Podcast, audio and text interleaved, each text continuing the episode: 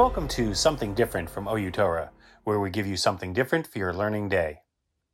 Rebbitzin Dr. Adina Schmidman is head of the OU Women's Initiative, in which capacity she spearheads many exciting learning programs, including Torah Mecha Nachyomi, Torat Imecha Parsha, Ideas and Inspiration, and many more.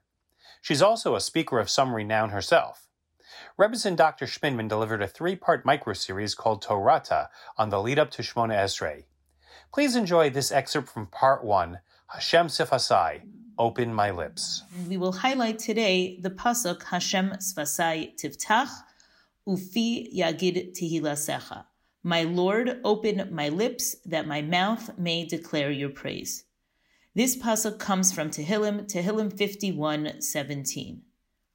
Why do we have this phrase before we begin Shmon Esrei? Especially in light of the obligation to connect Geula, redemption, to Tefillah, to the Shemona Esrei.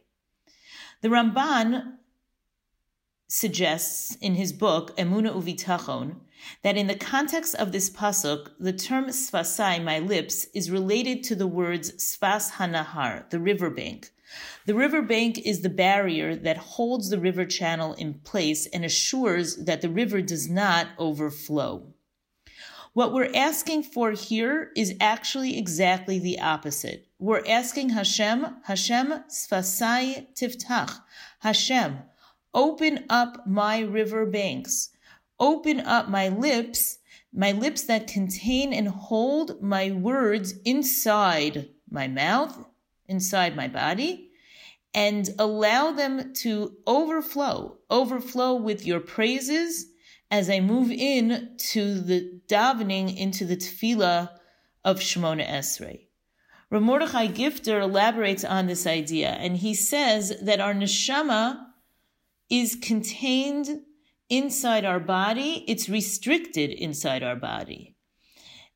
Our neshama is has a touch of infiniteness where it is the godliness within us and yet that neshama is trapped inside our body. But when, when man stands in tefillah and directs his thoughts and his prayers and his ideas, his needs, his emotion toward his infinite maker, that eternal infinite soul is aroused and it surges until it overflows and is able to come out and go beyond the restrictiveness and the banks of the body. So as we enter into Shmona Esrei, what we're asking for is Hashem, allow us that expansiveness, allow us that ability to connect with you, for our words, for our soul to be able to emerge, overflow, and connect in a deep spiritual way so that we're able to be impacted and affected by the experience that we are entering into and that we're able to recognize what a gift we have as we begin the prayer of Shemona Esrei. Like what you just heard?